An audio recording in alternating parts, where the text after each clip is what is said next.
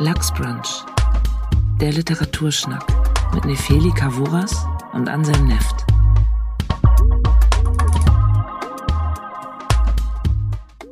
Ja, hallo, herzlich willkommen zur neunten Ausgabe von Lachsbrunch mit Nefeli Kavuras und Anselm Neft, dem Literaturschnack-Team der Herzen oder was weiß ich. Nefeli, du bist wieder dran mit Büchern mitbringen. Du hast aber nicht ein Buch mitgebracht, sondern zwei. Warum diese Unverfrorenheit? Also, es hat zwei Gründe. Zwei, Bücher haben zwei Gründe. Der eine Grund ist, boah, ich wollte mal wieder was Gegenwärtiges. Mhm. Wir haben jetzt so viele Bücher gehabt, die irgendwie aus den letzten 30 Jahren. Letzten gefühlt- 2000 Jahren. Ja, letzten okay. 2000 Jahren waren. Ich war so, hey, wir sind doch modern. was macht eigentlich die Du modern? vielleicht. Ja, Du auch. voll modern, am Puls der Zeit. Ja, was, was, schreib, was schreiben eigentlich die Leute heute und was schreiben eigentlich die Leute heute in Deutschland? Ja. Wir haben ja noch hier noch nie über deutschsprachige Literatur gesprochen. Ja, stimmt. Ja, und deswegen habe ich ähm, äh, Leif Rand und Jakob Nolte mitgebracht. Und es gibt aber noch einen anderen Grund. Letztes Jahr, noch bevor wir den Podcast gestartet haben und überlegt haben, was nehmen wir als erstes Buch, hatte ich Allegro Pastel vorgeschlagen von Leif Rand. Stimmt. Und dann hatte ich, wir saßen beim Vietnamesen draußen in der Sonne und ich meinte so, hey, ich habe dieses Buch gelesen. Ich glaube, das wäre richtig gut, so als erstes Buch. Und du hast die ersten drei Seiten gelesen, war so, nee, das, darauf habe ich keine Lust. Nö, ich habe keine Lust, irgendwie das auch zu verreisen. Das ist auch irgendwie blöd, damit kann ich gar nichts anfangen. Stimmt, ja, so war's. Ja, ein ku- kurzer Einblick. Und dann, ähm, dann kam das Buch von Jakob Nolte raus dieses Jahr und da habe ich mich sehr drüber gefreut. Und dann habe ich das gelesen und dachte, ach interessant, wenn wir das besprechen, dann lohnt sich das auch noch bei Allegro Pastel reinzugucken. Mit Jakob Nolte habe ich die schnell bekommen, weil das ist ja frisch erschienen und so. Und wir wollen ja auch nicht, dass die Bücher allzu sehr untergehen, gerade aufgrund der Pandemie. Naja, da ist auch ein umgedrehtes Kreuz drauf. Damit kriegst du mich natürlich Stimmt. auf dem Cover. Ja. Und ähm, dann habe ich dir gesagt, äh, guck mal auch in Live Rand rein. Und dann riefst du mich. Habe ich doch. Ich habe doch die drei Seiten gelesen gehabt Ja, damals. naja, aber dann Das guck, reicht doch für ein gu endgültiges guck mal Urteil. genauer rein. Lies mal ein bisschen weiter. Und dann hast du mich irgendwann angerufen und warst so, ja, lass mal beide besprechen. Ja, ja, die, ich finde, die passen gut zusammen. Ah, das, das, da geht, da geht mein Herz jetzt schon auf. Und deswegen habe ich beide mitgebracht. Und wir reden aber erstmal über Live Rand, über Allegro Pastel. Mhm. Und Anse, konntest du jetzt eigentlich damit was anfangen? Wie, wie, wie, worum geht das Buch? Wie hast du es verstanden? Hast du es verstanden? Kamst du mit den Smileys drin zurecht? In dem Buch geht es um Tanja Arnheim, eine anfangs 29-jährige, später 30-jährige Schriftstellerin, die in Berlin lebt und die einen Roman namens Panoptikum neu geschrieben hat, der ähm, ein Erfolg gewesen ist. Und um Jerome Daimler, ihren etwa 35 Jahre alten Freund, der ähm, im Bungalow seiner Eltern alleine lebt, nachdem die sich irgendwo anders hin verfügt haben. Und zwar ähm, im, im Maintal, irgendwo bei Frankfurt am Main, im Hessische. Und die beiden haben eine Fernbeziehung und ähm, um diese Beziehung und ein bisschen um das Umfeld der beiden geht es in drei Phasen. Das Buch ist sehr gegenwärtig, es spielt 2018 und 2019. Und es gibt einen krassen Konflikt. Du weißt, Konflikte sind für mich irgendwie immer sehr wichtig bei Büchern. Es gibt Ich einen wusste sup- es. super, super herben, äh, also sehr aufwühlenden Konflikt, dass äh, er als Webdesigner ihre Schriftstellerinnen-Homepage macht, weil sie eine will und ihr zum Geburtstag das schenkt und ihr das zeigt und man weiß es nicht genau, aber Tanja scheint nicht ganz zufrieden mit dieser Repräsentation ihres ihrer Persona und stürzt in eine Krise, ähm, über die sie auch mit ihrer Mutter, die Psychotherapeutin ist, spricht. Und ab da nimmt das Buch mächtig Fahrt auf. Bein, Bein, beinharter äh, Beziehungsthriller im äh, Berliner Hipster und im Frankfurter Maintal-Milieu von Menschen, die ähm, selbstständig sind, von Menschen, die reiche oder reichere Eltern haben, von Menschen, die äh, nicht traumatisiert wurden in ihrer Kindheit offenbar. Also die eigentlich Literatur nichts verloren haben. ich habe das Buch sehr gerne gelesen. Ich hatte viel Freude damit. Äh, die ersten drei Seiten finde ich aber weiterhin blöd und finde, das ist ein schlechter Einstieg in das Buch. Also ich sag dir kurz, ich lese aber kurz was draus vor, das ist ganz am Anfang. Ähm, Jerome Vielleicht sollte es ja auch absichtlich abschrecken, damit äh, damit das Leute wie ich nicht lesen. Genau. Ja, sehr, sehr schlau. die Schranke. Li Live-Rand, clever. Aber Ansem Neft hat sich dem widersetzt. weil du mich mehr oder minder gedrängt hast. Also, ähm, die kommt da am Bahnhof an, mit ihrem Rollkoffer natürlich. Jerome konnte gar nicht anders als zu lächeln und als Tanja ihn zwischen den umhergehenden Passagieren endlich wahrnahm, strahlte auch sie, was für Jerome erneut ein Ereignis war, denn bei Tanja Arnheim hätte man annehmen können, ihr Gesichtsausdruck ändere sich nie. Und dann plötzlich hellwach glänzende Augen, gerade Zähne. Tanja setzte ihre Kopfhörer ab, sie küssten sich. Wie sieht es aus? Hast du Hunger? Diese Frage musste Jerome eigentlich gar nicht stellen, denn Tanja hatte meistens Hunger und nach einer vierstündigen Zugfahrt gewiss. Ich habe lange im Bordbistro gesessen, die Maultaschen waren ganz okay. Das, äh, was ist das für ein äh, Satz, ne? Sie küssten sich nochmal. Wollen wir gleich nach Hause oder sollen wir uns hier irgendwo einen antrinken? Jerome zwinkerte und Tanja zwinkerte auch. Und da habe ich das Buch zugeschlagen. Also, äh, also, Aber da ist doch deine Lieblingsfrage drin. Die Frage nach hast du Hunger? Da müsste ja, doch das finde ich Herz schön, aufgehen. aber ich glaube nicht, dass jemand so über sein, seine Maultaschen im Bordbistro redet dann und ich glaube auch nicht, dass man sich so ironisch zuzwinkert und ähm, also es ist weder realistisch noch ist es als Satire für mich interessant, weil ich denke, jetzt irgendwie Witze machen über Berliner Hipster, das gab es Mitte der 90er auf den Berliner Lesebühnen. So. Also das ist jetzt irgendwie nicht frisch. Aber ich habe es dann ja jetzt ganz gelesen und ähm, hatte viel Freude mit dem Buch. Und zwar, weil ähm, das weder eine Satire auf Berliner Hipster ist, in meinen Augen, noch ist es ähm, als realistischer Roman komplett zu verstehen, sondern ich sehe das so wie eine ähm, etwas anders erzählte Liebesgeschichte, eine Beziehungsgeschichte von zwei jungen Menschen, die ein bestimm, bestimmte Mentalitäten, die heute äh, stärker ausgeprägt sind, repräsentieren oder man könnte es in, ihren, Spr- in ihrer Sprache sagen Mindset. Und die Auseinandersetzung mit dieser Mentalität fand ich sehr spannend, weil mich das stark auf mich zurückgeworfen hat, dass ich mich frage, was stört mich daran, was stößt mich ab, was finde ich gut, was ist bei mir so ähnlich, ähm, was finde ich total albern, was finde ich anrührend. Und äh, das Buch hat so eine ständige Kippschwingung für mich erzeugt zwischen ähm, En- Entfernung, Distanz, Befremden und äh, Nähe, Anrührung. Und ich mochte den extrem entspannten Tonfall, in dem das erzählt ist. Das sind oft sehr nüchterne, beschreibende Sätze, die keine Wertung vornehmen. Das ist so ein bisschen wie eine Meditation. Also wie, wie das reine Betrachten von Dingen. Also ein nicht kursives Denken, also ein Denken, das nicht oben, unten, links, rechts sagt, sondern so äh, sie biss in das Fischbrötchen und es schmeckte ihr gut. Da ist zwar auch eine Bewertung drin, aber es wird nicht bewertet, ob das gut oder schlecht ist, dass sie das Fischbrötchen lecker findet. Und äh, das hat was äh, Meditatives, was ganz gut zu den Figuren passt. Wie fandst du das Buch?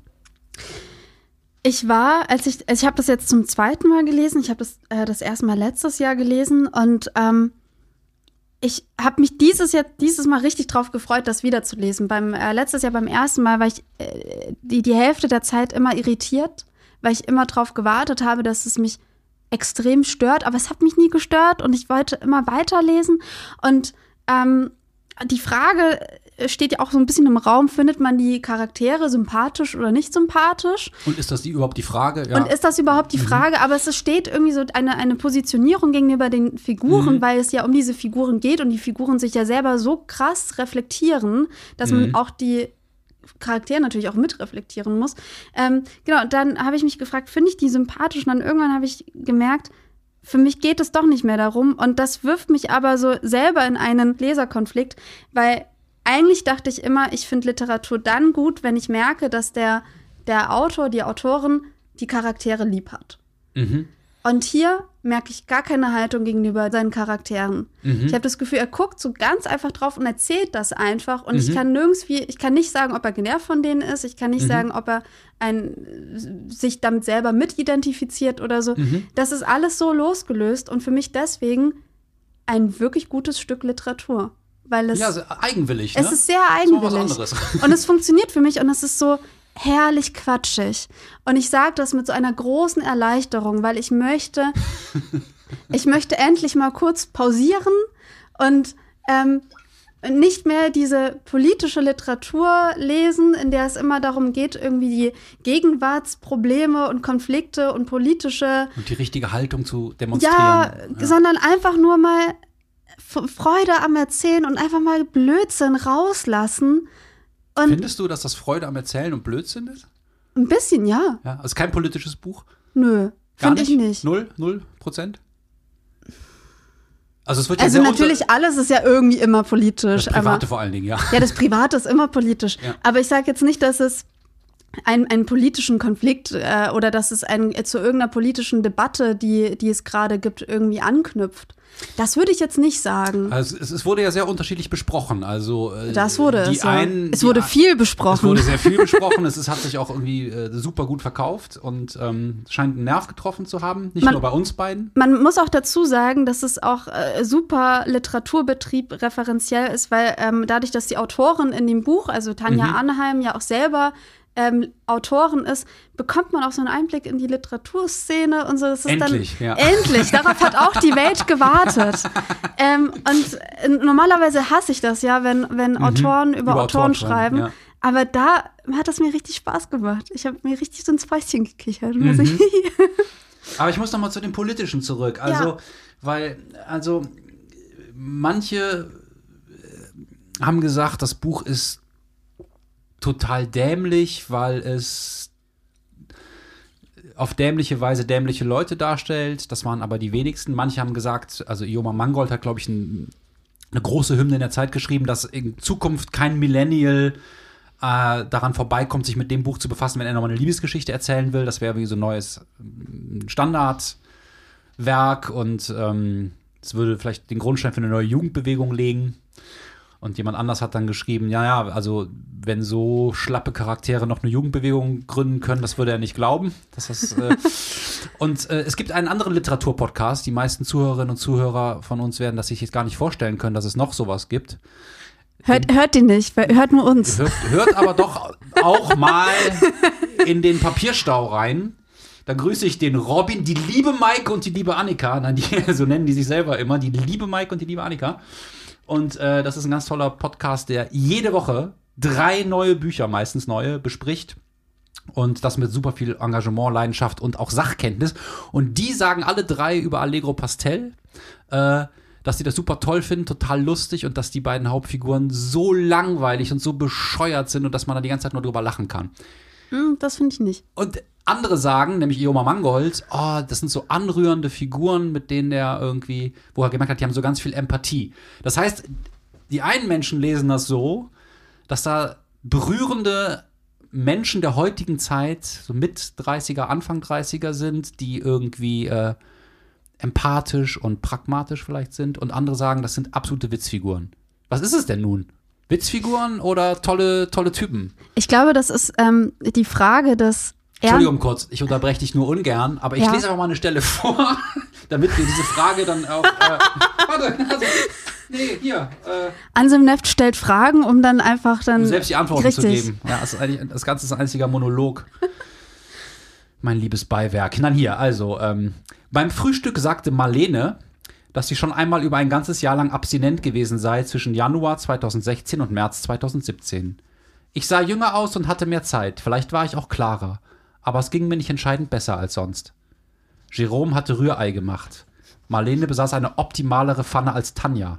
Und ihre Küche fühlte sich urbaner an, weil hinter den Fensterscheiben nicht der Volkspark Hasenheide, sondern die Münchner Straße des Frankfurter Bahnhofsviertels zu sehen war. Marlenes Wohnung war für eine Person luxuriös, für zwei in Ordnung, für eine Familie zu klein. Das ist so eine, ich würde sagen, typische Passage aus dem Buch. Ich habe jetzt Lust auf Rührei. Das war klar. äh, gut, man muss auch bei dir nur Ruhrpott sagen, dann schreist du Currywurst. Ich sag Henne, du sagst Ei, aber jetzt weg vom ja, Essen. Ja. Was sind das für, für Figuren? Sind die, sind die so langweilig, wie die drei vom Papierstau sagen, oder sind das empathiebegabte, super reflektierte, feinfühlige junge Menschen von heute, die versuchen, ihr Leben gut zu leben?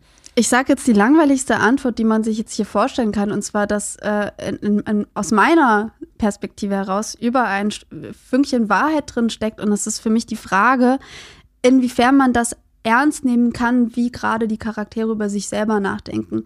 Ich hatte so ein bisschen das Gefühl, das ist wie wenn man ähm, so alte Tagebucheinträge von sich selber liest und dann immer wieder im Nachhinein schwankt zwischen, oh, ich bin mir selber peinlich und ja, genau so war das. Doch. Also, ich will nochmal auf das Politische zurück. Ja, ich mach mal. Doris Akrab hat in der Taz geschrieben, das sei eine treffende Bloßstellung der Lebenslügen der jungen Mittelschicht, die irgendwie ähm, sich für total bewusst halten, aber eigentlich nur um sich selber kreisen, nur Nabelschau betreiben und äh, die drängenden Probleme der Welt ausblenden und sich stattdessen irgendwelchen Markenfetischen hingeben und äh, das sei ein politisches Buch, das diese ganze Generation angreift, also als reiche, satte, verlogene Erbenarschlöcher.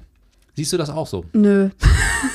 Aber ich glaube, man greift sich auch immer das auf dem, äh, aus dem Buch äh, raus, wo man denkt, das ist eh gerade das eigene Thema. Okay, was greifst du dir raus? Weil ich meine, du kannst ja nicht Ähm, sagen, alle, alle haben recht. Das mag ja sein. Nö, das sage ich ja auch nicht. Ich sage eigentlich gerade eher, die haben raus? alle äh, Unrecht. Ich finde äh, den, äh, ich fand die spannendste Frage eigentlich aus dem Buch heraus, ähm, ob man eigentlich, während man eine, eine ongoing Sache hat, über schon Wehmut empfinden kann. Mhm. Also das ganze Buch trieft ja vor Wehmut, noch bevor, noch während die Liebesgeschichte eigentlich auch noch im Takt ist und noch gut läuft. Irgendwie es hat, finde ich, ganz oft so einen, Schimmer von Endlichkeit, aber man möchte das trotzdem alles aufhalten, man möchte jeden Moment ganz klar wahrnehmen und als würde man immer über, egal wo man hingeht, ein Tagebuch mit, also im Tagebuch mit festhalten, wenn was passiert, weil es wird irgendwann vorbei sein. Und es drückt so ein Lebensgefühl so ein bisschen aus. Ach, du meinst, die beiden stehen deswegen so viel neben sich und beobachten sich selbst und ihr Gegenüber und eigentlich alles so hyperreflektiert, ähm, weil sie Angst vor der Vergänglichkeit haben Ja. und den Moment festhalten Ja. wollen. Das ist ein spannender Gedanke, so habe ich das gar nicht gesehen, aber ja. Und so kam mir das vor und das war für mich so der Dreh- und Angelpunkt. Dieses Umgehen müssen mit Vergänglichkeit und ähm, ja, Und deswegen das waren sie dir eigentlich nicht unsympathisch, weil Die das waren- menschlich das- ist. genau, das war mir sehr- sehr menschlich. Oder äh, die Vergänglichkeit irgendwie zu betrauern. absolut. Und ich fand auch, äh, das, Spannende, womit das Buch ja auch spielt, ist, dass dadurch, dass es 2018, 2019 läuft, dass die dann über Filme wie Call Me By Your Name ähm, reden und sowas. Das sind so Da Sachen. bin ich eingeschlafen bei dem Film. Alter Was? Schwede, ja. oh Gott, zum Glück haben wir keinen Filmpodcast. Ich würde dich jetzt einfach. Ich würde eh nur einen Horrorfilm-Podcast ja, machen. ich weiß. Jede Woche ein. Bang, bang, bang, bang, bang. Ja, aber das sind so Sachen, auf die viele dann reagieren können, weil sie dann auch das gesehen haben. Und dann ähm, war mir da, das auch das nah. Also einfach, weil es in unserer Gegenwart spielt. Wobei man auch sagen muss, das ähm, finde ich sehr witzig, dass in den Rezensionen dann letztes Jahr, so das Buch erschien ja letztes Jahr bei Kiepenheuer und Witsch. Letztes Jahr, als es rauskam, haben alle gesagt, das ist das Buch der jetzigen Gegenwart. Jetziger kann kein Buch sein. Und drei Wochen später kam Corona und jetzt lese ich mir durch und dachte und wurde selber wehmütig, weil ich dachte, Stimmt. Oh, diese Die Prä-Corona-Zeit. Sexpartys gehen jetzt so nicht Nee, mehr. das ist, ähm, das ist jetzt kein Gegenwartsbuch mehr. Das ist, das jetzt, stimmt. das Corona, ist jetzt vorbei. Corona äh, hat dem Buch die äh, Aktualität wieder genommen. Ja, sorry. Live-Rand. Das Ja. tut mir leid für dich. Weil eigentlich es wäre das Buch ein super Jetzt-Buch, aber das äh, Jetzt äh, blieb nur ein paar Monate bestehen. Ich, Aber ist dann, ähm, Ja. Mhm. um die Frage zurückzuwerfen, also für mich ist das Buch nicht äh, ein, ein politisches Buch, ähm, ich, aber ich finde auch, ich finde diese, diese, diesen Vorwurf an die unpolitische ähm, Jugend auch immer ein bisschen anmaßend. Aber ist denn das Buch für dich politisch? wir sind damals noch gegen Atomkraft auf die Straße gegangen, Fräulein. Ja, was macht ihr heute? Ihr schreibt bei Instagram rein, was ihr gekocht habt. Okay. Sagt ähm, der Facebook-Nutzer hier. Ja, ja. das ist ja auch schon oldschool, total. ähm, was war deine Frage? Wie politisch ist das Buch für dich? Ich würde es nicht als politisches Buch sehen. Ich habe es als ähm, ein Buch gesehen, das einen bestimmten Zeitgeist abbildet, der sicherlich nur mm, Teile der Bevölkerung betrifft, aber vielleicht doch mehr, als man erstmal so denkt. Also nicht nur die ganz Reichen und Satten, sondern der so überall reinsuppt. Und das ähm, Spannende daran ist für mich, dass ich diesen Zeitgeist nicht durchgängig unsympathisch fand, sondern ähm, mit mit beiden Figuren auch positive Gefühle verbunden habe. Also das, ich, also nicht so wie, dass ich jetzt mit denen irgendwie befreundet sein würde, aber ich habe einfach unglaublich gern Zeit mit denen verbracht in dem Buch und mich auch gefragt, warum eigentlich? Und konntest Ähm, du es beantworten? Warum? Ja, ich glaube schon. Ähm, weil beide ähm, relativ pragmatisch darauf fokussiert sind, ähm, ihr Leben angenehm zu gestalten. Das ist irgendetwas Spießbürgerliches, das ist etwas Gemütliches, das ist etwas ähm, Selbstfürsorgliches auch in einer gewissen Weise. Ähm, sie machen so Sachen wie, ja, eine Beziehung besteht aus guten Gesprächen, aber man muss auch zusammen schweigen können. Also machen wir eine Teezeremonie, wo wir grünen Tee trinken, den man dreimal aufbrühen kann, setzen uns 30 Minuten am Balkon und schweigen. Ähm, weil sie aber auch so super reflektiert sind und genau wie du sagst, vielleicht Angst davor haben, dass was kaputt gehen kann. Also eigentlich, ähm, sie sind sehr unverletzt und gleichzeitig aber auch sehr bewusst über ganz viele Dinge. Äh, und sie fragen sich, wie können wir eine Liebesbeziehung so gestalten, dass sie weder so intensiv und existenziell wichtig wird, dass wir darunter leiden, noch dass sie so seicht und oberflächlich ist, dass sie irgendwie austauschbar ist. Und Das auch kein heißt- Abklatsch. Es genau, darf kein Abklatsch wir wollen sein. eine echte Nähe, aber wir wissen irgendwie nicht zu viel. Und ich habe irgendwie das Gefühl, ja, das sind jüngere Menschen, die haben gelernt aus den Fehlern oder haben die Fehler der, der Generation davor und davor irgendwie ein bisschen mit drin, dass sie sagen, wir wollen nicht so ideologisch sein und Nazis werden. Wir wollen nicht so ideologisch sein und Kommunisten werden. Wir wollen nicht unsere Eltern bekämpfen, weil sie vielleicht mal Nazis waren. Das ist ja auch eine andere Generation. Wir wollen auch nicht mit Mao-Bibeln rumrennen. Ähm, wir wollen ein vernünftiges Leben führen äh, mit Stil und ein bisschen Nähe und Menschlichkeit, aber alles in einem gut ausgewogenen, lauwarmen Verhältnis, also Allegro und Pastell. Und äh, das kann man natürlich total kritisieren und sagen, äh, ihr seid so leidenschaftslos und äh, ihr seid so lahm und äh, selbst wenn ihr Drogen nehmt, guckt ihr vorher bei Safer Drugs, äh, wie viel darf man genau nehmen, muss man Wasser trinken. Und ich denke mir, naja, ist ja auch vernünftig. Also, ähm, sie suchen den Kontrollverlust, aber kontrolliert und das funktioniert natürlich nicht so richtig. Und sie suchen Nähe, aber mit Sicherheitsnetz und das funktioniert auch nicht so richtig. Und das ist eine Tragik, die ich gut verstehen kann. Ähm, auch wenn das alles so relativ harmlos und oberflächlich wirkt, ist es ja doch eine berechtigte Frage. A, macht heutzutage eine Zweierbeziehung noch Sinn mit den vielen anderen Optionen, die mittlerweile äh, nicht tabuisiert sind und die nicht ähm, von der Gesellschaft sanktioniert werden? Ähm, und wenn ich mich für das Modell Zweierbeziehung entscheide, ähm, wie lebe ich das mit meiner ganzen Wahlfreiheit so, dass ich ähm, das in Ordnung finde? Und natürlich ist das eigentlich viel, viel schwieriger als früher, wo man verheiratet worden ist oder wo man ganz andere Ansprüche an sich und das Leben hatte, nämlich ähm, Dach über dem Kopf, was zu essen, äh, nicht geschlagen werden, klarkommen, vielleicht einmal in der Woche Sex haben, der nicht total beschissen ist. Und da sind die Ansprüche in den letzten Jahrzehnten, glaube ich, massiv gestiegen. Und der Vergleich weltweit ist auch massiv gestiegen durch soziale Medien, dass man sehen kann, ah, die Reichen und Schönen leben so und da ist der und da ist die und die machen das. Und ähm, das ist, ja, eine andere Art von Herausforderung, die jetzt erstmal sich gar nicht so gut erzählt, wie vielleicht die großen Liebesdramen von früher, wo die Leute zu wenig kommunizieren, zu wenig reflektieren und in irgendwelchen Stammesgesellschaften und Clans gefangen sind, wie bei Romeo und Julia oder so. Und äh, dann da, du darfst nicht heiraten, mein Kind und so. Und jetzt darfst du alles und alles ist okay.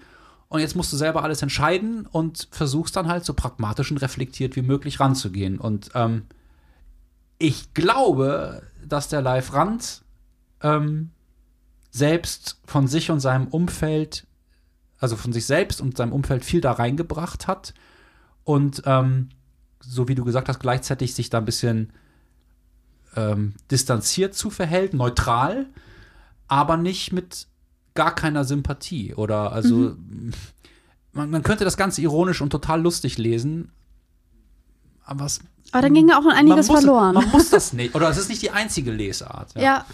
Ich finde die, die Frage auch eben äh, spannend. Also es geht ja, äh, es ist ja ein Liebesroman. Und ähm, es geht ja dann auch ein bisschen auch darum, finde ich, ähm, es ist ja momentan sehr angesagt, äh, wie du ja auch schon äh, dich darauf bezogen hast, dass man über alle Sachen sehr viel nachdenkt, dass man immer überlegt, ähm, moralisch gerecht zu handeln und jede Handlung und jeden Gedanken von sich sel selber auch noch mal überdenkt. Und ähm, wenn das beide Partner in einer Beziehung machen und auch noch ihre Beziehung auch noch zusätzlich reflektieren, dann äh, ist es ja eigentlich schon fast zum Scheitern verdammt. Also dann ist es, also das klingt einfach sehr anstrengend. Ich habe beim Buch gemerkt, wie anstrengend das ist, wenn eigentlich immer alles zerdacht wird. Ja, es ist sehr viel über ich. Ne? Das würde ich aber generell sagen, dass das heutzutage so ist, nach irgendwie 70, 80 Jahren ohne Krieg und mit relativ viel Reichtum in Europa und äh, immer satt zu essen. Ähm, da wächst, glaube ich, der Anspruch ans Leben und auch an die Moral und auch an die Moral der anderen. Und ähm, man wird auch sensibler und sensitiver im gewissen Maße. Aber die reflektieren ja nicht so viel über Moral, sondern sehr viel über Ästhetik und Performance. Also sie sind oh. schon, sie sind schon mh, hm, vor allen Dingen beschäftigt eigentlich mit sehr banalen Sachen wie Sportschuhen, äh, Essen gehen, ähm, Inneneinrichtungen, ähm, Karriere. Ja, aber auch nicht so richtig. Also das läuft einfach super bei denen, ohne dass Stimmt. sie aber da groß hinterher sind. Die sind auch nicht so richtig leidenschaftlich als äh, ja. Autorin oder als Webdesigner, aber schon gut dabei. So machen das gerne. Die Selbstdarstellung ist dabei wichtig, habe ich den Eindruck. Die Selbstdarstellung und, und auch Distinktionsgewinn mhm. und äh, wie, wie komme ich rüber im Auge der anderen. Und das ist, hat vielleicht auch mit den sozialen Medien zu tun, dass man heute viel stärker überlegt als früher wie wirke ich? Wie wirkt das, wenn meine Homepage so aussieht? Und das ist so eine, eigentlich so, als ob die Menschen sich ständig von außen selbst beobachten, ähm, wie sie performen. Und das ist natürlich krass und gruselig. Aber ich würde sagen, das äh, ist heute oft der Fall. Und das, die Frage ist, warum das so ist, aber ähm, die kann ich erstmal gar nicht beantworten. Ich möchte kurz Ich möchte nicht das Wort neoliberal jetzt in den Mund, in den Mund nehmen. ich möchte es auch nicht hören. ich möchte kurz eine Stelle vorlesen, in dem ähm, Jérôme und äh, Tanja, ich, an die Namen musste ich mich erstmal gewöhnen, weil ich die Namen ich Tanja möchte, ist ein leicht prolliger Name. Ich, ich Entschuldigung möchte, ich an alle Tanjas, Ja, Entschuldigung aber, an alle Jeroms und Tanjas. Aber Arnheim geht dann wieder. Ich finde Tanja. Die Brücke von Arnheim. Ja, ja. Tanja und Jerome fand ich als Namen Ganz schlimm. Es tut mir leid. Ja. Es tut mir, es tut mir, aber es ist auch schön, weil normalerweise heißen ja alle immer in Büchern irgendwie Alma. Mhm. Oder Werfel, ja. Irgendwie sowas. Ja. Ähm, äh, ich ich habe mir eine Stelle rausgeschrieben, in der die nämlich auch sich äh, über Call Me By Your Name streiten. Und ich wollte mal einfach kurz zeigen, die, auch die Dynamik innerhalb der Beziehung. Wir haben ja noch gar nicht so auch über mhm. die Beziehung inhaltlich gesprochen. Während Jerome sich hinreißen ließ von der offensichtlichen Schönheit der gezeigten Welt, so wie es in den meisten Menschen ergangen war, die Tanja von dem Film über eine homoerotische Sommerliebe zwischen einem Teenager und einem Promotionsstudenten im Italien der 80er Jahre berichtet hatten, fühlte sich Tanja abgestoßen. Sie fand Call Me By Your Name schrecklich eitel. Die Spannung zwischen den beiden Hauptfiguren hatte sie zwar nicht völlig kalt gelassen, aber sie störte, dass der Film implizit erzählte, dass Glück, Toleranz und Menschlichkeit nur auf der Grundlage von Wohlstand und elitärer Bildung möglich waren. Als Jerome auf dem Heimweg im Tesla vermutete, dass ihr das alles vielleicht einfach zu schmerzhaft nah an ihrem eigenen Erleben war, mhm. als hübsche Tochter High-End akademischer Eltern und dass sie doch zumindest die perfekte Stilistik des Films anerkennen müsse, wurde Tanja laut. Jérôme solle gefälligst akzeptieren, dass der Funke des Films nicht auf sie übergesprungen war. Und als Jérôme dann noch etwas erwidern wollte, sagte Tanja, halt jetzt die Fresse, Jérôme. Für den Rest der Heimfahrt schwiegen sie. Ich überspringe jetzt kurz zum Teil. Da es für Jérômes Selbstbild wichtig war, sich nicht nachtragend zu verhalten, war es rasch zu einer Versöhnung gekommen. Während Jérôme die Tür zum Bungalow aufschloss und Tanja das Schweigen brach, Jérôme, es tut mir leid, hielt er für einen Moment inne schaute ihr in die Augen und ließ sich im, Na an, im Anschluss intensiv umarmen. Mhm. Ja, das ist natürlich auch wie so ein Spiegeleffekt, ne? dass der Film wie das Buch etwas ist, das man so oder so betrachten kann. Es ist einem vielleicht bedrohlich nah oder es, man findet es eitel und nutzlos. Aber die Stilistik muss man doch anerkennen. Aber die muss man anerkennen. Hey, live ran, geile Stilistik. Nice. Ja, aber ist ja so. Stylisch. Ja, aber es ist, es ist, es ist modern, es ist irgendwie sehr clean geschrieben. Ähm, es überrascht einen auch äh, durch, durch die heutigen Bilder. Also es, ja, es überrascht eigentlich mit dem, was einen vor der Nase eigentlich die ganze Zeit Ja, begegnet. es ist, es ist sehr, sehr nah an bestimmten Atmosphären dran. Ich habe mich auch selber wiedererkannt ähm, in dieser Selbstbespiegelung, in dieser Selbstreflexion, auch in diesen Optimierungsgedanken. Also tatsächlich bin ich auch nicht frei von so Gedanken wie, oh, jetzt hatte ich schon wieder einen Streit mit meiner Freundin. Äh, ist das denn nicht irgendwie schädlich für meine Ambitionen als Schriftsteller? Jetzt kann ich heute nicht gut performen oder so. Ne? Und dann denke ich gleichzeitig, ähm, was hast du da gerade gedacht? Bist du jetzt schon mittlerweile der totale Sklave geworden? Und dann denke ich, ah, du reflektierst schon über dein Reflektieren und so. Ne? Und dann äh, reflektiere ich über die Beziehung, rede mit meiner Freundin drüber, wir reflektieren noch mal weiter drüber und so. Ähm, ja, was ich nicht so viel tue wie in dem Buch, ist dieses ganze Markengedöns und diese, ähm, diese auf Ästhetik ausgerichteten Sachen. ne? Ich ziehe einfach irgendwas an. so. Aber der, der Druck wird halt heute höher. Ähm, ich wollte noch einen Gedanken äußern, nämlich, dass ich glaube, dass unser Gehirn äh, evolutionär äh, auf Problembehandlung hin konzipiert ist. Also wir säßen vermutlich noch auf Bäumen oder in Höhlen, wenn wir ähm, nicht ziemlich angespannt auf Schwierigkeiten gucken würden und überlegen würden, wie können wir jetzt dafür sorgen, dass uns der Sturm nicht erfasst, dass uns der Tiger nicht frisst, dass ähm, wir was zu essen finden. Äh, und das brauchen wir eigentlich in den letzten Jahrzehnten in Europa kaum. Das heißt aber nicht, dass das Gehirn deswegen sich jetzt runterfährt, sondern es Wir sucht finden die Probleme selber. es sucht jetzt wirklich dann nach Gründen dafür, dass es einen Alarmmechanismus hat. So. Und ähm, dadurch mh, ist es heute vielleicht genauso schwer zu leben wie in anderen Zeiten auf eine bestimmte Weise. Ich fand da auch das äh, Verständnis ähm, für Beziehungen in dem Buch sehr interessant, weil es geht dann äh, auch um, um dein Lieblingsthema Konflikt. ähm, äh, Tolles Thema. Ja, ich weiß. Und da hat nämlich, ähm, ich lese auch mal ganz kurz diese Stelle vor und wir sprechen mal ganz kurz darüber. Früher habe ich geglaubt, dass es für das Schreiben nicht gut ist, in einer Beziehung zu sein, sagte Alex. Aber das trifft nur auf die Anfangsphase zu. Im ersten Jahr gibt es noch so viel zu klären. Das zieht Kraft aus den Texten ab. Tanja nickte. Außerdem dachte ich, je mehr uneingestandene Konflikte du hast, desto interessanter wird dein Stück. Aber von dem Gedanken bin ich weg. Ich bin jetzt für Kontrolle und Übersicht. Herrlich, ja. Also Das fand ich ganz spannend. Solche, solche Optimierungsideen die ganze ja, Zeit. Ne? So, okay, inwiefern ist, es, äh, ist meine Beziehung schädlich für mein Schreiben oder gut für mein Schreiben? Also, das fand ich dann auch interessant. Dachte, ja, gut. was Tanja so umtreibt, könnte auch, ja, so von so Psychotherapeuten als Nähe-Distanz-Problem beschrieben werden. Also wenn es zu nah wird, dann fängt sie an, ähm, sich unwohl zu fühlen.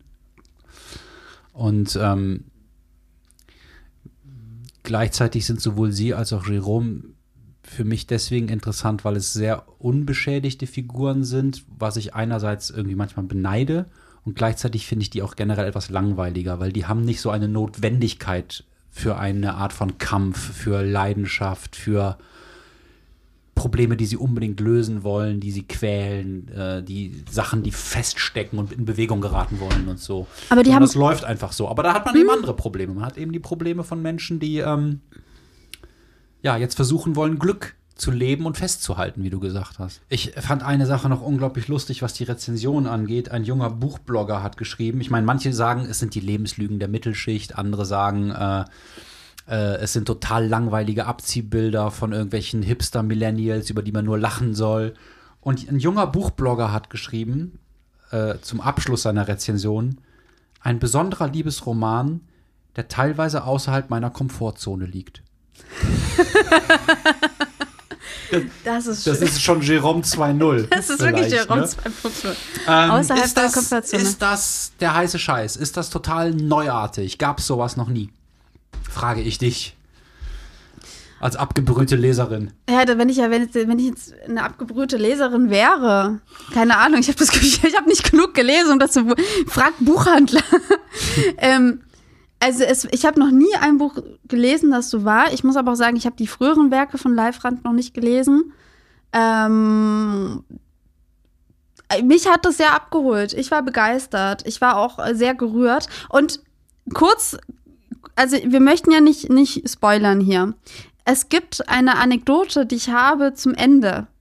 ähm, Und diese Anekdote ist sehr gut. Ich habe sie vorhin Ansum erzählt und er hat laut, laut gelacht. Wer diese Anekdote hören möchte, der schreibt uns einfach auf Instagram lachsbrunch.literaturpodcast eine Nachricht und dann äh, schicke ich diese Anekdote dazu, weil die ist wirklich sehr hübsch. Aber sie verrat, sie, die, die würde das Ende verraten. Das machen wir ja, ja okay. nicht. das ist ja ein Service. Ja, ein richtiger Service. Ja, aber es ist, ich habe ich hab sowas noch nie gelesen und ich war, ich war eigentlich mir sehr sicher, dass ich von diesem Buch genervt sein würde. Ähm, ich war teilweise in so einem Eckhart Tolle-Zustand. Das ist so ein ähm, ehemaliger Osho. Jünger, der so spirituelle Bücher schreibt wie The Power of Now, wo er im Prinzip sagt, ähm, du leidest eigentlich nur, wenn du in die Vergangenheit denkst oder in die Zukunft, wenn du in der reinen Gegenwart bist, geht es dir in der Regel gut. Ich meine, jetzt könnte man sagen, selbst wenn dir gerade das Bein abgehackt wird, geht es dir schlechter, wenn du noch in die Zukunft denkst. oder die Vergangenheit, wie schön das war mit dem Bein oder so. Ähm, das ist ein Zitat, das vorangestellt ist äh, bei dem ganzen Buch. Ähm, Einige spirituelle Lehren sagen, dass aller Schmerz letztendlich eine Illusion ist und das ist wahr. Eckart Tolle. Ich glaube halt, dass das auch neuartig ist und total gegenwärtig, aber dass die ähm, mentalen Vorläufer dafür, jetzt rede ich auch schon in so einem Millennial Duktus, ähm, sich schon ausmachen lassen, ähm, wenn man jetzt, oder, oder dass man das Buch noch besser ein sortieren kann, wenn man sich Sachen anguckt wie Werther von Goethe. Ich weiß nicht, ob du das kennst. Ich musste das in der Schule lesen. ich auch, Ansem, ich auch. Ein hyperreflektierter, hypersensibler Typ, der an seiner Liebeskrankheit und an dem Wesen der Welt überhaupt, dass er auf eine Ameise treten könnte, leidet. Also da gab es diese Hochsensibilität, gab es schon mal in der Literatur. Äh, der begeht am Ende des Buches Selbstmord und es haben dann wohl mehrere andere als Nachahmungstäter durch das Lesen der, des Buches sich zum Selbstmord gedrängt gefühlt. Ähm, der Unterschied ist, dass Werther halt emotional nicht ausgeglichen ist wie die beiden Figuren hier, sondern ins Extrem schießt und das voll kultiviert. Dann gibt es Vorläufer vielleicht, das ist wieder eine ganz andere Ecke wie ähm, von Joris Karl Uysmans äh, Gegen den Strich. Das ist so Fin de siècle Literatur, Ende des 19. Jahrhunderts, wo ein Typ sich vollkommen aus der Gesellschaft zurückzieht und nur noch der Ästhetik frönt. Und ähm, ja, das Spannende daran ist, dass ein äh, literarischer Kritiker, ich kriege den Namen irgendwie nicht hin, der heißt sowas wie äh, Barbet d'Orvy, mhm. äh, auch, ein, auch ein eigentlich damals bekannter Schriftsteller äh, und, und Moralist. Ähm, der hat zu diesem Buch von Huismann geschrieben, wo es nur um Dekadenz geht und, und um den völligen Rückzug aus allen Konventionen. Ähm, ja, nach dem Schreiben von so einem Buch bleibt dem Verfasser nur entweder die Mündung einer Pistole oder die Füße des Kreuzes. Und da ah, sind wir dann vielleicht auch beim nächsten Buch. Ja. Ähm, also wenn man, wenn man so, ich würde auch sagen, doch zersetzend in die Gegenwart eingestiegen ist, als etwas, was wie ein, wie ein Programm in der künstlichen Intelligenz wirkt, die versucht, sich selbst zu optimieren und Gefühle genau in so einer lauwarmen Mitteltemperatur zu halten, um ein möglichst optimales Leben zu führen, äh, mit nicht zu viel und nicht zu wenig Moral, nicht zu harten Drogen, nicht zu soften Drogen, nicht zu viel und nicht zu wenig Sex und so weiter. Ähm, wenn man das so von außen betrachtet und zersetzt, müsste man entweder vielleicht an der Gegenwart und am Menschsein an sich total verzweifeln, weil man sagt, wir sind eigentlich dann nur noch Maschinen. Mhm ohne Aufgabe, ohne Sinn. Also es ist, das ist mit einem Bein in einem ganz krassen Nihilismus. Ich bringe mich also um oder ich werde religiös. Und damit oh. übergebe ich an äh, das zweite Buch ja. für heute, an Jakob ja, Nolte. Das andere Buch, das ich mitgebracht habe, ist von äh, Jakob Nolte. Ähm, das Buch ist frisch erschienen, äh, Anfang dieses Jahres ähm, beim Surkamp Verlag. Jakob Nolte hat zuvor zwei andere Romane veröffentlicht, einmal Alf und Schreckliche Gewalten. Und von Schreckliche Gewalten war ich nämlich auch schon ein großer Fan. Mhm. Das war auch damals für den Deutschen Buchpreis äh, nominiert. Und deswegen hatte ich mich sehr auf dieses Buch gefreut. Die anderen zwei Romane sind übrigens bei Mattes und Seitz erschienen. Also, ein kurzes Buch über Tobias. Das ist nicht sehr dick. Beide Bücher sind ja nicht sehr dick, kann man dazu sagen. Ich glaube, Live Rand 280, Jakob Nolte 240. Genau. Also Live Rand hat den längeren Roman geschrieben. Und ein kurzes Buch über Tobias wird in 48 Kapiteln das Leben des Tobias Becker erzählt. Ähm, Tobias Becker wirkt erstmal wie ein äh, normaler ähm, Typ, eigentlich aus einer Live-Rand-Bubble, also studiert in Hildesheim kreatives Schreiben, führt so seine Beziehungen, weiß noch nicht, wohin er mit sich möchte im Leben. Und er veröffentlicht seinen ersten Roman. Äh, er lernt den Literaturbetrieb kennen. Der erste Roman wird auch gut angenommen. Ja, und dann ähm, hat er aber ein christliches Erweckungserlebnis und verlässt den Literaturbetrieb. Er predigt in einer evangelischen Gemeinde. Und wenn das schon irgendwie anfängt seltsam zu klingen, es wird noch seltsamer. Also zum Beispiel überlebt er einen Flugzeugabsturz. Oder er verliebt sich in einen anderen Mann, der Tobias heißt. Und dann Mhm. weiß man manchmal nicht, wer von wem spricht da eigentlich gerade. Mhm. Es ist dann so, Welcher Tobias spricht? fick dich Tobias, verpiss dich Tobias. ja. Mhm. Ja. Okay, ich bin bei euch beiden. Und es gibt auch eine bizarre Geschichte mit einem Hasen, die ich jetzt aber nicht erzählen werde. Ähm, Jakob Neute selbst hat nicht in Hildesheim, sondern in Berlin szenisches Schreiben äh, studiert. Und er ist vor allem als Theaterautor bekannt. Und Mhm, sehr was bekannt, ich ja. sehr bekannt und was ich nämlich auch interessant fand, da steht sogar auch in der Vita äh, zum Roman, dass er nämlich mit Live-Rand zusammen eine Online-Plattform bespielt oder kuratiert, Tegel Media. Mhm. Lohnt sich sehr, darauf laden die PDFs hoch. Das ist erstmal ein bisschen seltsam Die auf sieht einer. eh aus wie aus den 90ern, die Homepage, falls es Ja. da schon Homepages gab. ja. das ist also sowieso PDFs auf einer Webseite zu haben, ist schon ein bisschen seltsam, aber es ist auch Sagst du gerade, das ist seltsam? Hast du mal meine Homepage gesehen? Ja gut, ich bin 73 geboren, da kann man sowas machen. aus der Generation ist das seltsam. ja, stimmt. Ähm, und was aber auch schön ist, ähm, also wir haben so viele Querverbindungen hier, also die haben zusammen diese, diese Webseite eben und ähm, Jakob Neute hat, wie du, Anselm, 2018 äh, beim Ingeborg-Bachmann-Preis Ja, gelesen. ich habe da auch mit Jakob Nolte direkt beim Eröffnungsabend äh, nebeneinander gesessen und gelästert. Eine Stunde oder so. wow, Ja, das war sehr lustig. Fame-Moment. Er kommt auch aus der äh, Poetry Slam-Szene, so mit Lasse Samström und so weiter. Das waren äh, Bezugspunkte. Und ich denke, dass er als ähm, Schreiber von Theaterstücken auch mit dem posttraumatischen Theater was am Hut hat, wo es also darum geht, mh, vom linearen Erzählen wegzukommen, vom heroischen Erzählen wegzukommen, von den Sprecherpositionen wegzukommen, dass da einer auf der Bühne steht und behauptet, er wäre das und das und man dann einfach die Illusion einkauft. Also das, das ist alles wichtig, glaube ich, um das Buch äh, zu würdigen.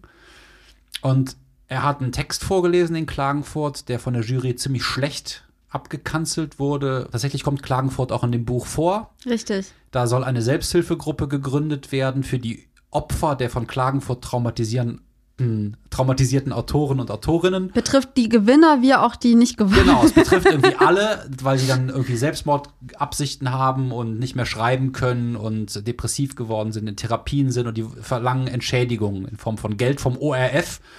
Und der Tobias sagt, nee, da möchte er irgendwie nicht mitmachen, weil man sollte irgendwie auch vergeben können. Da ist er schon in okay. seiner christlichen Phase. Er hat auch den Literaturbetrieb hinter sich gelassen. Aber erzähl mal noch mehr von dem Buch, weil das ist gar nicht so leicht zu fassen. Ja, es ist tatsächlich nicht leicht zu fassen, weil es ähm, eigentlich auch nicht linear erzählt ist. Also während zum Beispiel Allegro Pastel ähm, chronologisch erzählt Mhm. ist, ähm, weiß man bei dem Buch nicht, wo hinten und vorne ist, Mhm. weil alles durcheinander erzählt wird. Es werden aber letztendlich 20 Jahre, also über 20 Jahre aus diesem Leben umrissen. Ähm, und obwohl man 20 Jahre lang Tobias Becker irgendwie kennenlernt, hat man, hab, hatte ich nicht das Gefühl, dass er sich entwickelt. Also egal, bei welchen Sachen er gerade seine Leidenschaft hat, ob es jetzt die Literatur ist oder eben der, der christliche Glauben, es geht eigentlich immer nach der Suche nach dem Sinn. Und nichts kann ihn befriedigen. Eigentlich sogar je größer er irgendwie wird und je größere Angebote er bekommt, desto passiver wird er mit seinen Emotionen. Und er entwickelt sich nicht. Und ich hatte auch das Gefühl, die Passagen mit, ähm, wenn man, er hat dann auch solche Selbstporträts, die er dann schreibt, die sich so lesen wie Haikus oder so süße Gedichte. Ähm, die unterscheiden sich auch nicht mit dem Mitte-20-Jährigen. Das fand ich dann auch interessant, dass dann plötzlich Alter keine Rolle gespielt hat. Ähm, zu dem Buch gibt es viel zu sagen. Oh ja. Und bei allen Sachen, die man, die ich aber dazu sagen möchte, habe ich das Gefühl, oh, ich muss aufpassen, nicht, dass ähm, ich was falsch verstanden habe, weil dieses Buch ist ein, spielt mit ganz vielen Rätseln. Bei, der, bei ganz vielen Sachen, als ich das gelesen habe, dachte ich manchmal, wo kommt das her? Und ist das jetzt irgendwie ein Symbol aus der Bibel oder ist das jetzt irgendwie ein Bezug auf etwas, was ich nicht kenne? Und ich glaube, damit spielt es auch ganz arg. Und ähm, auch wenn ich wusste, dass ich ganz viele Querverbindungen vielleicht nicht ziehen kann, hatte ich große Freude beim Lesen. Ähnlich auch wie bei Allegro Pastel, weil es eine große Lust am Erzählen ist. Es ist eine große Lust am Geschichten erzählen. Es hat wunderbare einzelne situative ähm, Anekdoten. Es hat grandiose Dialoge. Ich musste bei allen Dialogen wirklich lachend. Ich hatte wirklich Freude daran. Ich hat, es hat mich angestrengt, weil ich mich sehr alleingelassen gefühlt habe. Ich fühlte mich nicht ähm, an, an, an die Hand genommen und durch das Buch getragen. Aber ich hatte das Gefühl, ganz viel entdecken zu können und ganz viel vor allem staunen zu können. Und wie oft ist es denn, dass man bei Literatur staunen kann? Und das klingt jetzt natürlich, als würden hier nur sehr, sehr große Themen sein und sehr, sehr große Rätsel, aber das wird auch gleichzeitig gebrochen von so ganz belanglosen Sachen oder so einer sehr sterilen Sprache, wie es auch bei Allegro Pastel ist. Deswegen fand ich auch die Buch Steril? ja, nicht steril, aber ähm, Nüchtern. Nüchtern. Es ist sehr nüchtern. Danke, das ist das bessere Wort. Ähm, ähnlich wie bei Allegro Pastel, weswegen ich bei, als ich mit ähm, ein kurzes Buch über Tobias ähm, angefangen hatte, also als ich das Lesen begonnen hatte, musste ich sofort an Allegro Pastel denken, weil es mich sprachlich daran erinnerte. Und ich möchte kurz eine Passage vorlesen, in der auch diese ähm, in Klammern vermeintliche Belanglosigkeit ein bisschen auch zum, zum Tragen kommt. Ja. Tobias sagte, dass er Liebesbriefe explosiv starr finde. Tobias gab ihm recht und lobte ihn für seinen Scharfsinn. Beide lachten. Tobias füllte das Gemüse und den Reis in zwei Schalen und stellte sie auf den Tisch. Er bemerkte, dass Salz und Pfeffer fehlten und holte sie vom Gewürzbord. Tobias meinte, dass es super schmecken würde. Allerdings bemängelte er, dass die Karotten zu viel Biss hätten, gab sich dafür aber selbst die Schuld. Er machte den Abwasch, während Tobias das Badewasser einlaufen ließ. Sie hatten ausgemacht, jeden Mittwoch ein gemeinsames Bad zu nehmen und sich 60 Minuten ungestört alles zu erzählen, was gerade in ihnen vorging. Da man, selbst wenn man zusammen wohnte und so gut wie alles teilte, schnell dazu übergehen konnte, den anderen als selbstverständlich anzusehen. Meistens weinte einer der beiden dabei und danach waren sie glücklich. Sie hatten eine freistehende Badewanne und als Tobias ins Zimmer kam, war sein Freund schon zum Großteil hinter einer Schaumburg verschwunden. Tobias zog sich aus und setzte sich ihm gegenüber. Sein Po berührte das heiße Wasser und er atmete laut ein. Das ist eins zu eins wie aus Allegro Pastel, ne? Ja, Toll. das ist toll. Das ist wirklich schön. Nur, dass ähm, ein kurzes Buch über Tobias noch eins drauflegt, so ein bisschen. Das ist so, es nimmt so die, die, die, die Sprache von Allegro Pastel mit, aber es hat, es spielt noch mit anderen Elementen. Ja, also ich. Ähm, Wie fandest du es denn? So. Ich fand's super. Ich habe das total gerne gelesen. Ich lese das vielleicht auch noch mal. Ähm, ich hatte eine ganz große, intensive Zeit damit. Ich bin total froh, dass du das vorgeschlagen hast. Ähm, ich finde, es ist irgendwo unausgegorener als Allegro Pastel. Es gibt auch so leichte stilistische Schwankungen. Also manchmal ist die Sprache auch so ein bisschen wie es Studenten gerne machen, so altertümlich, so wie trefflich und schier und solche Begriffe, die, die man einfach nicht mehr verwendet, kommen dann plötzlich vor. Ähm, Banales und Existenzielles stehen gleichberechtigt nebeneinander. Äh, es gibt Szenen, die könnte man aus dem Buch rausstreichen, man würde es nicht merken, weil, wie du sagst, es gibt nicht so unbedingt eine Entwicklung und es gibt auch keinen, ähm, ja, es ist kein Plot in dem Sinne. Ähm, da ist Live Rand irgendwie viel mehr, das wird er nicht gern hören, Mainstream und er ist viel mh, runder in der ganzen Form. Also er, er macht äh, gar keinen, gar keinen Fehler, sondern es ist, die Form bildet bei ihm genau das ab, was sie darstellt. Also Inhalt und Form sind deckungsgleich. Ich finde aber trotzdem das kurze Buch über Tobias für mich noch interessanter, weil ich mit der Figur von dem Tobias viel mehr anfangen kann. Also Jerome und Tanja, die finde ich so ganz interessant, um mich da so mal ein bisschen abzugleichen nach dem Motto, was finde ich befremdlich, was nicht, hatte ich ja eben gesagt. Und Tobias ist mir tatsächlich nah, das ist sogar fast unangenehm nah. Es ist manchmal so, dass ich den Jakob Nolte, weil ich ihn optisch kenne, weil ich ihn mal gesehen habe, äh, irgendwie so plötzlich so ganz nah an mir dran hatte und dachte, nee, also so nah, Nolte, will ich dich jetzt irgendwie nicht hier auf meinem Schoß sitzen haben, dass du mir ins Ohr flüsterst, was, was so in dir vorgeht, obwohl es ja eine, äh, eine ausgedachte Figur ist. Aber es hat irgendwie was ganz Intimes auf einer gewissen Weise, weil das Buch bei aller Distanz, bei allem Humor, bei aller Ironie meiner Ansicht nach auch sehr schutzlos erzählt, sehr verletzbar. Sehr verletzbar erzählt von ähm, ja, Sinnsuche, wie du gesagt hast, von der Suche nach dem Eigentlichen, von ähm, dem Wunsch, irgendwas radikal denken und machen zu können, ohne dass es gleich kommerzialisiert wird. Und ähm, äh, auch die Frustration darüber, dass Schreiben vielleicht doch nicht der Weisheit letzter Schluss ist, wenn man sich ausdrücken und Dinge bewegen will, äh, dass man den Betrieb einfach total geisttötend und durchschaubar findet. Und was macht man, wenn man diesen Zirkus durchschaut hat, als Mensch, der Autor sein wollte? Ähm, Religiös werden. ja, weil genau das ist das, was äh, de Rovie über äh, den Huismann-Roman gesagt hat. Umbringen oder religiös werden. Huismann ist übrigens ähm, zum Katholizismus konvertiert am Ende seines Lebens. Ah, okay. Ist aber auch ein bisschen eine Mode seit Marquis de Sade in Frankreich gewesen.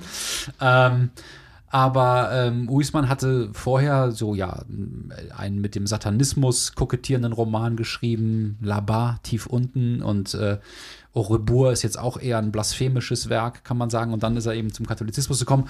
Aber das Wichtige ist dieser zersetzende Nihilismus und ähm, den deutet Live Rand irgendwie mit seinen Figuren an. Und ich würde sagen, Tobias ist da schon und fängt von da an. Also es ist, also kann man die Bücher wirklich gut nacheinander lesen. Also erst Allegro Pastel und dann ein kurzes Ja. Buch über Tobias. Und er versucht dann, ja, was heißt, er versucht, es ist passiert ihm, er hat ein Erweckungserlebnis. Und ähm, ja, das kann man als Wahnsinn bezeichnen, als Hirngespinst oder einfach so stehen lassen. Und ähm, er hat nachher einen Briefwechsel mit einer Melanie Melanie, wo er sagt, äh, er glaubt daran, dass der Mensch gut ist und zum Guten gemacht ist und zum Guten fähig ist und dass Hoffnung immer eine Berechtigung hat. Und sie regt sich darüber ziemlich auf, weil sie sagt, äh, du schreibst doch im Nebensatz noch eine, irgendwie eine Gewaltgeschichte hier hin, die du so als Kriminalfall bagatellisierst. Ähm, es müsste dir doch klar sein, wie fadenscheinig deine naive, weltumarmende Selbstbesoffenheit hier so ist. Also ich, ich paraphrasiere, para, paraphrasiere nicht ganz korrekt. Und das wird einfach so stehen gelassen, wie ganz oft in dem Buch Meinung und Gegenmeinung existieren und beide Seiten haben starke Argumente und es wird nicht aufgelöst. Und du musst dich als Leserin oder Leser dazu verhalten. Und ähm, für mich sind das Fragen, die ich total interessant und wichtig finde. Woran kann ich glauben? Was kann ich hoffen? Woran richte ich mich aus? Gibt es eine unsichtbare Kirche, die größer ist als die sichtbare Kirche? Ähm, also hier geht es nicht nur um Ästhetik und das nächste Restaurant und um, habe ich jetzt Sex oder nicht und ist meine Partnerschaft die richtige, sondern es geht eben auch um die letzten Dinge. Und Ja. gleichzeitig kann man das natürlich auch ironisch lesen, weil es ist ein Evangelium, es ist das Buch Tobias. Tobias ist im Prinzip der neue Messias, der ähm, auch irgendwo sagt, jede Biografie ist ein Evangelium. Richtig. Und ähm, manche Und- lesen das als Spott auf Religion, das habe ich allerdings nicht getan. Das habe ich auch nehme, nicht Ich nehme das als ernsthafte Suche wahr. Und ich fand das auch ähm, ganz spannend. Also, ich muss zwei Leseeindrücke ähm, wiedergeben. Als ich das Buch angefangen habe zu lesen, wusste ich noch nicht, dass ich das für den Podcast nehmen würde. Und ich kam ganz schwer rein und habe mich erstmal geärgert über das Buch. weil ich dachte, das ist quasi ein billiger Abklatsch von Live Rand und es versucht aber kompliziert zu sein. Und ich, es hat mich trotzdem nicht losgelassen. aber ich war, mit mehr Fremdwörtern. ja, so nach dem Motto, mit, mit mehr Bezügen, die ich nicht verstehe. Also finde ich scheiße.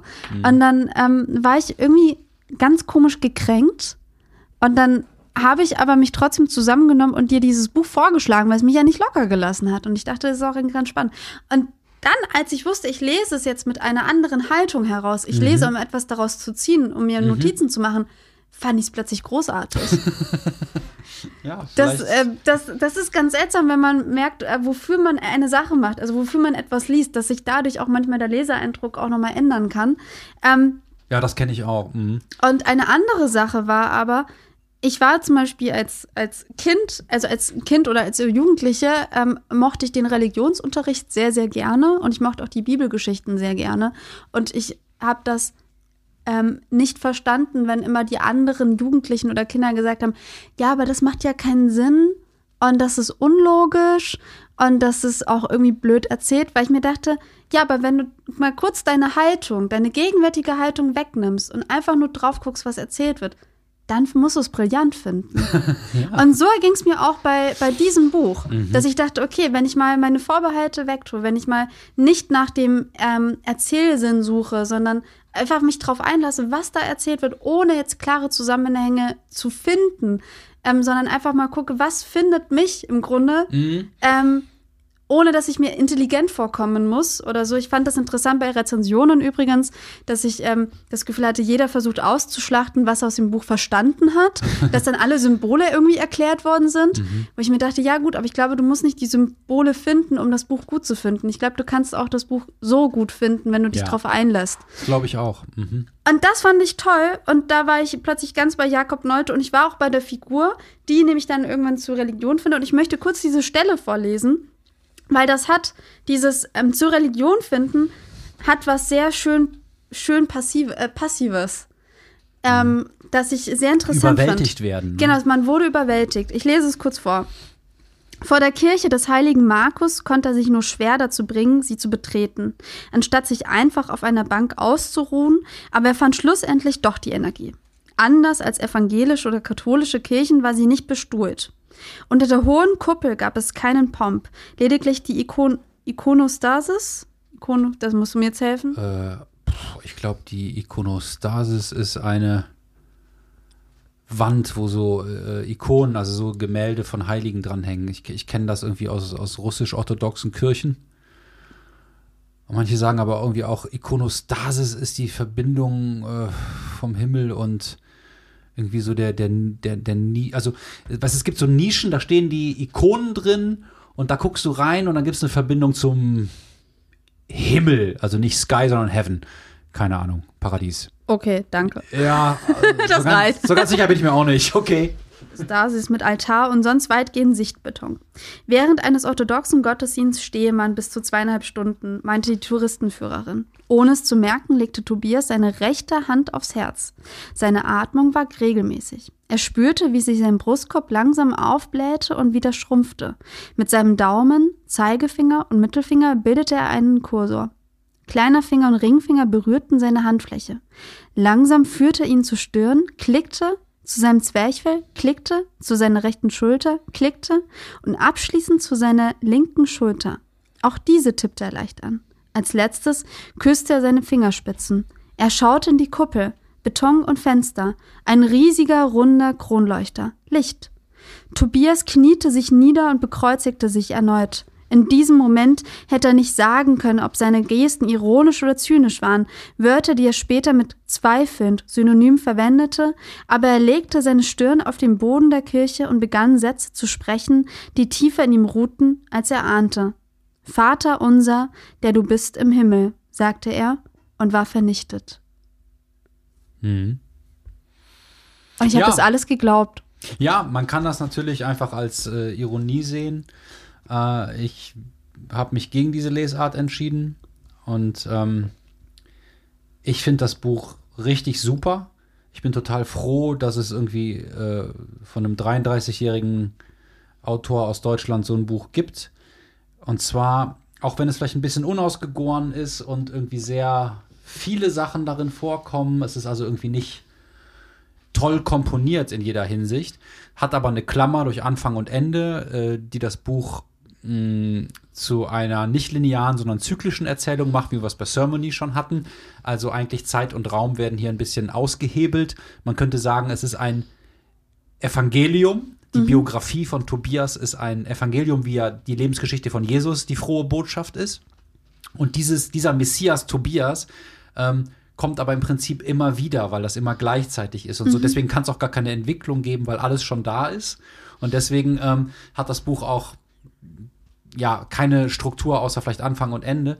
Ähm, aber dazwischen kann man halt, wenn man so eine Form wählt, alles Mögliche reinpacken, wie man lustig ist. Und das ist natürlich einfacher, als einen mühsamen Plot zu konzeptionieren.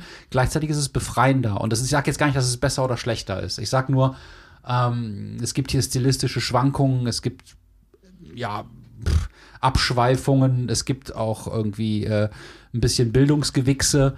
Also viele Sachen, die man jetzt nicht unbedingt verstehen muss. Am Ende wird irgendwie komplett das Ende von Andrei Rublev äh, erzählt, wo der, äh, der junge Glockengießer eine Glocke gießt. Äh, ein Tarkovsky-Film ist das. äh, über einen Ikonenmaler aus dem 15. Jahrhundert, glaube ich, und so weiter. Also das ist schon ähm, im Vergleich zu Live, Live Rand sehr ähm, überbordend und, und durcheinander. Ähm, aber was mir total gut gefällt daran, und das, das lese ich ganz, ganz selten bei Gegenwartsliteratur, ist ein mega widerständiger Geist gegen alles, was irgendwie die Deutungshoheit für sich beansprucht. Mhm. Sei das der Literaturbetrieb, sei das äh, irgendwie vielleicht eine progressive Identitätspolitik, sei es irgendwie, wie man auf Religion blickt, sei es, wie man auf Homosexualität blickt, sei es, wie man äh, glaubt, erzählen zu müssen in Hollywood, sei es, wie man glaubt, Belangloses von Wichtigem trennen zu müssen. Das, das Buch hat für mich eine utopische Kraft, äh, dass es sagt, ich befreie uns davon, dass nur eine Meinung richtig sein kann. Ich befreie uns davon, dass wenn man lacht, nur über andere und nicht über sich selbst gleichzeitig mhm. lachen kann. Ich befreie uns davon, äh, dass man Identität festlegen muss. Identitäten können schwimmen. Mal liebe ich Mädchen, dann liebe ich Jungs, äh, mal bin ich äh, Literat, dann bin ich irgendwie äh, Priester, am Ende äh, vielleicht auch Obdachloser, äh, wo ich zwischendurch YouTuber, YouTuber, wo ich vielleicht äh, als Obdachloser als einzige, als einzige Lebensform freier bin von den Zurichtungen der ewigen Kommerzialisierbarkeit aller Ideen. Ähm, das ist das ist wahnsinnig widerständig, ohne in einer Pose des Dagegenseins zu verharren. Und das macht es für mich so wertvoll, weil äh, ich würde sagen, viel frühere Literatur also vor diesem mhm. Buch sagt so, unser Widerstand besteht darin, dass wir sagen, dagegen, dagegen, dagegen. Aber das Buch denkt weiter. Also es denkt weiter in, nach dem Motto, ich bin auch gegens dagegen sein, weil vielleicht ist Vergebung der Weg. Und ja. gleichzeitig sagt eine Gegenstimme, nee, Vergebung verhärtet nur die Verhältnisse. Und er sagt, nein, Vergebung, also der Tobias, ist ja. der einzige Weg. Und was haben wir denn, wenn, wenn wir nicht an das Gute im Menschen glauben? Mhm. Und ja, das sind super spannende Fragen und es ist gleichzeitig, das klingt jetzt alles so ernst, unglaublich humorvoll. Mann, ist das lustig. Ja. Da sind so tolle Dialoge und, und äh, Erzählpassagen drin, wo ich echt denke, die auch auf der Theaterbühne, die würden so fetzen. Super. Ja, ich habe mich köstlich amüsiert. Ich wollte jetzt aber trotzdem nachfragen. Du hast ja auch Religionswissenschaften studiert. Mhm. Und ähm, ich nicht. ähm, haben auch. Haben, ja, haben ähm, äh, zwischen den Podcast-Folgen, ähm, haben Evangelien nicht eigentlich immer einen größeren Sinn dahinter? Also sind nicht diese biblischen Geschichten immer dazu da, um irgendwas Größeres zu erzählen? Und wenn ja, gibt es das auch bei ein kurzes, äh, bei kurzes Buch über Tobias? Also der größere Sinn, der dahinter steht. Ja, das ist eine tolle Frage. Die vier Evangelien erzählen jeweils mit leicht anderen Schwerpunkten oder mal mit der einen oder mit der anderen Anekdote das Leben von Jesus, von seiner Geburt im Stall in Bethlehem bis zu seinem Kreuzigungstod und seiner Wiederauferstehung. Äh, Tobias steht übrigens auch wieder auf nach drei Tagen und so. Also da gibt es natürlich ganz viele Querverbindungen. Und klar, diese Lebensgeschichte von Jesus äh, wird nicht einfach als autofiktional, wie man heute sagen würde, als autobiografischer Bericht geschrieben, sondern enthält die Idee, dass ähm, Gott seinen eigenen Sohn schickt, der gleichzeitig ganz Gott und ganz Mensch ist, um den Menschen die frohe Botschaft zu verkünden, die da heißt, ähm, ihr seid eigentlich schon erlöst, ihr seid von der Sünde frei. Jetzt kann man interpretieren, warum das so ist. Ich glaube, das ist so, Jetzt kommt, jetzt kommt Anselm Nefts Privattheologie. viele Priesterinnen und Priester sagen werden, ach, das ist ja interessant. Ich glaube, dass Gott mit dem Kreuzestod von Jesus zugibt, dass er schuld ist am Zustand der Welt und nicht die Menschen. Dass er sagt, Leute, ihr wart unschuldige Kinder im Garten Eden und dass ihr den Apfel oder die, das Obst, den Granatapfel oder was das war, äh, vom Baum der Erkenntnis gegessen habt, ihr konntet ja nicht wissen, was das für Konsequenzen habt. Ich habe das als allwissende, mächtige Person inszeniert, dass ihr ähm, die Freiheit erlangt und in eine Welt kommt, die nicht mehr heil ist, wo ihr euch entscheiden könnt, zu mir zurückzukommen oder eben äh, in Schmerzen und in Leid zu leben. Aber ich übernehme jetzt die Verantwortung dafür. Werft eure Sünden auf mich macht euch nicht gegenseitig die Hölle heiß. Äh, mein Sohn soll der Sündenbock sein, also ich, mhm. und nicht irgendjemand anders. Und die frohe Botschaft ist, alle Rechnungen sind beglichen, es gibt keine Schuld mehr, keine Schulden, alle Menschen sind erlöst. Ja, jetzt, im Hier und Jetzt. Äh, So würde ich das interpretieren, aber man kann das auch anders sehen. Also das ist ähm, äh, offen für Debatten. Ne? Und das ist natürlich eine größere Geschichte. Und ich glaube, dass das kurze Buch über Tobias so eine ähnliche Idee hat, aber anders als das Christentum nicht linear erzählt. Im Christentum ist es so, es läuft auf den Kreuzigungstod und seine Auferstehung, also von Jesus hinaus.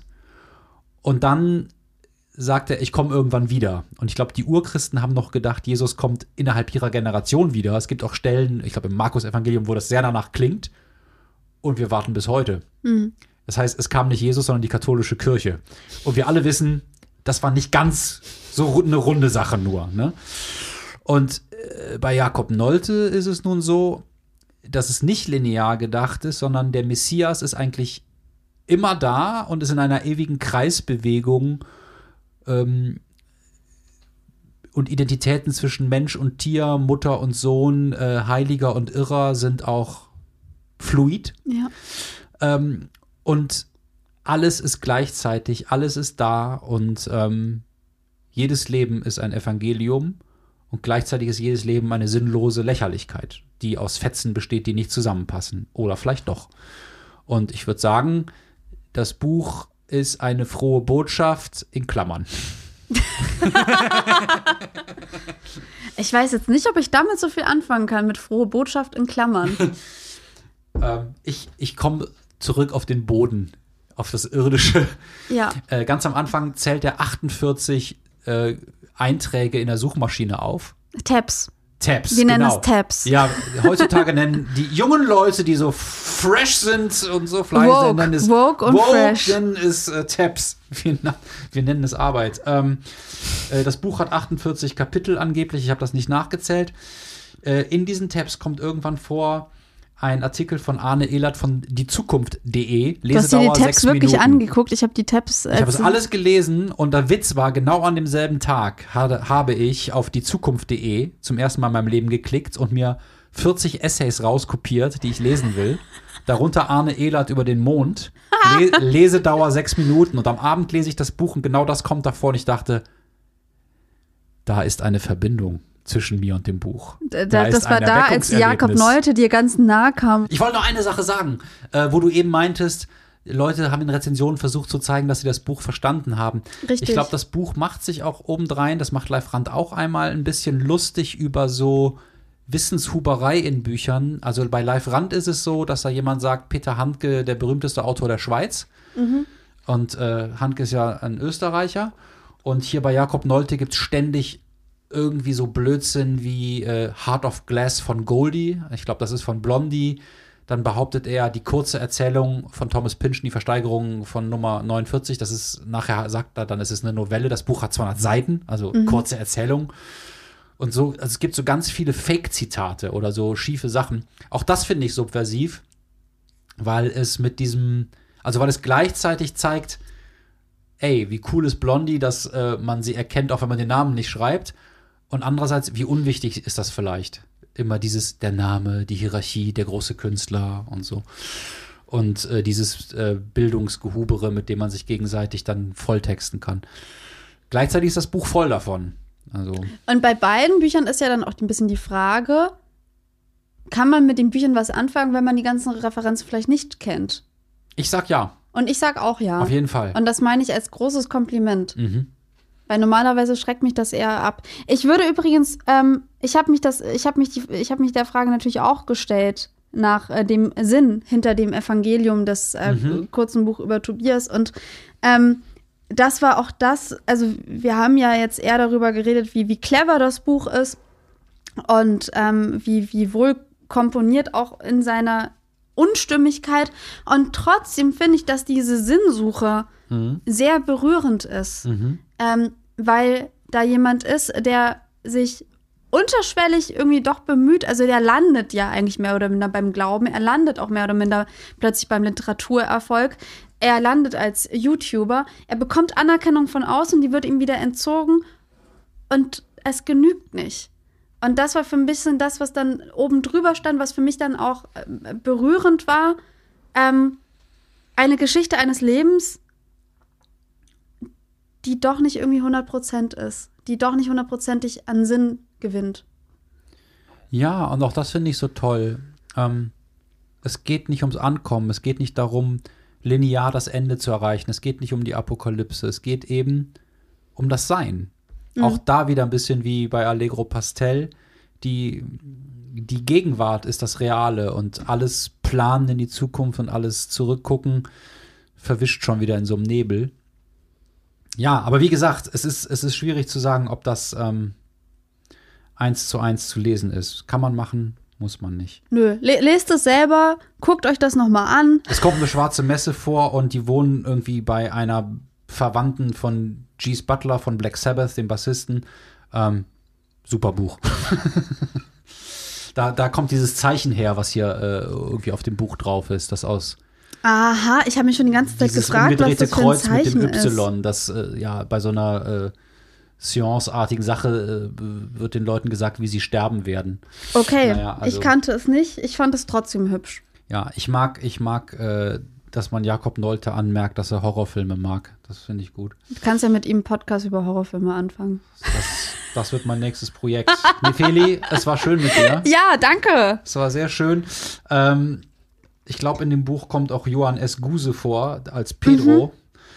So wie äh, Johann S. Guse äh, Jakob Nolte in Miami Punk äh, kurz ein, ein Cameo-Auftritt gegönnt hat. Und ich glaube, von solchen Referenzen und Anspielungen ähm, gibt es wahnsinnig viel zu entdecken für Menschen, die daran Interesse haben. Man könnte über Marshall McLuhan noch reden, äh, man, man könnte über Kurt Vonnegut reden, äh, man könnte über autobiografisches Erzählen reden, über Literaturbetrieb, über Identitäten.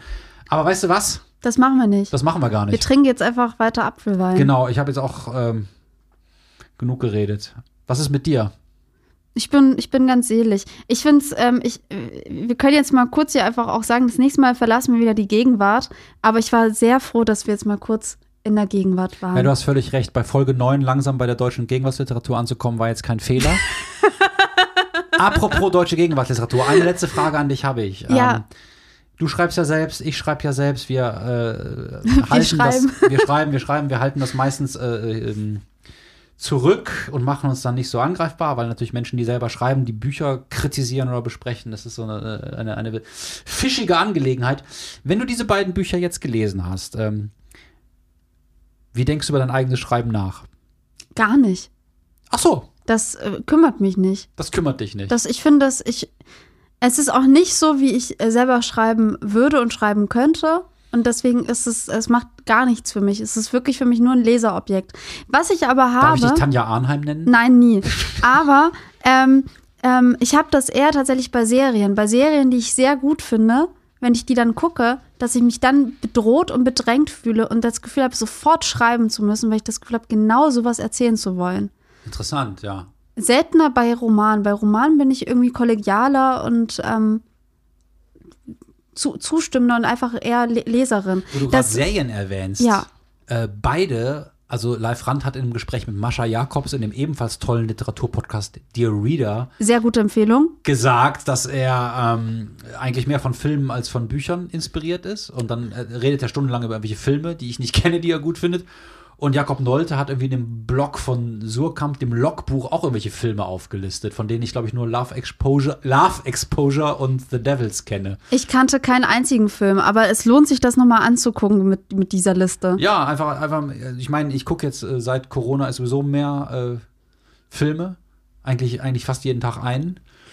Und äh, warum lesen, wenn man auf Filme gucken kann? äh, da muss man nicht so mitarbeiten. Das ist so schön stumpf und man äh, verblödet dann so langsam und ähm, reflektiert dann vielleicht nicht mehr so viel über sich selbst wie Tanja, Jerome und Tobias. Aber natürlich wollen wir euch ja alle zum ähm, Lesen motivieren. Das finde ich sehr gut, dass du noch was Pädagogisches Natürlich, sagst. ja. Das, ne? Das ist sehr vernünftig. Glaubst du, es gibt in 100 Jahren so eine Zeit, könnt ihr nicht mal ein Computerspiel spielen? ja, ich hoffe. Das also oder könnt ihr nicht mal eine schöne Netflix-Serie streamen, anstatt immer nur äh, Was wird das nächste sein? Bäume gucken gehen. Bäume Wieder zu Natur sein. Bäume zum Umarmen. äh, Live-Randbüsten zu modellieren?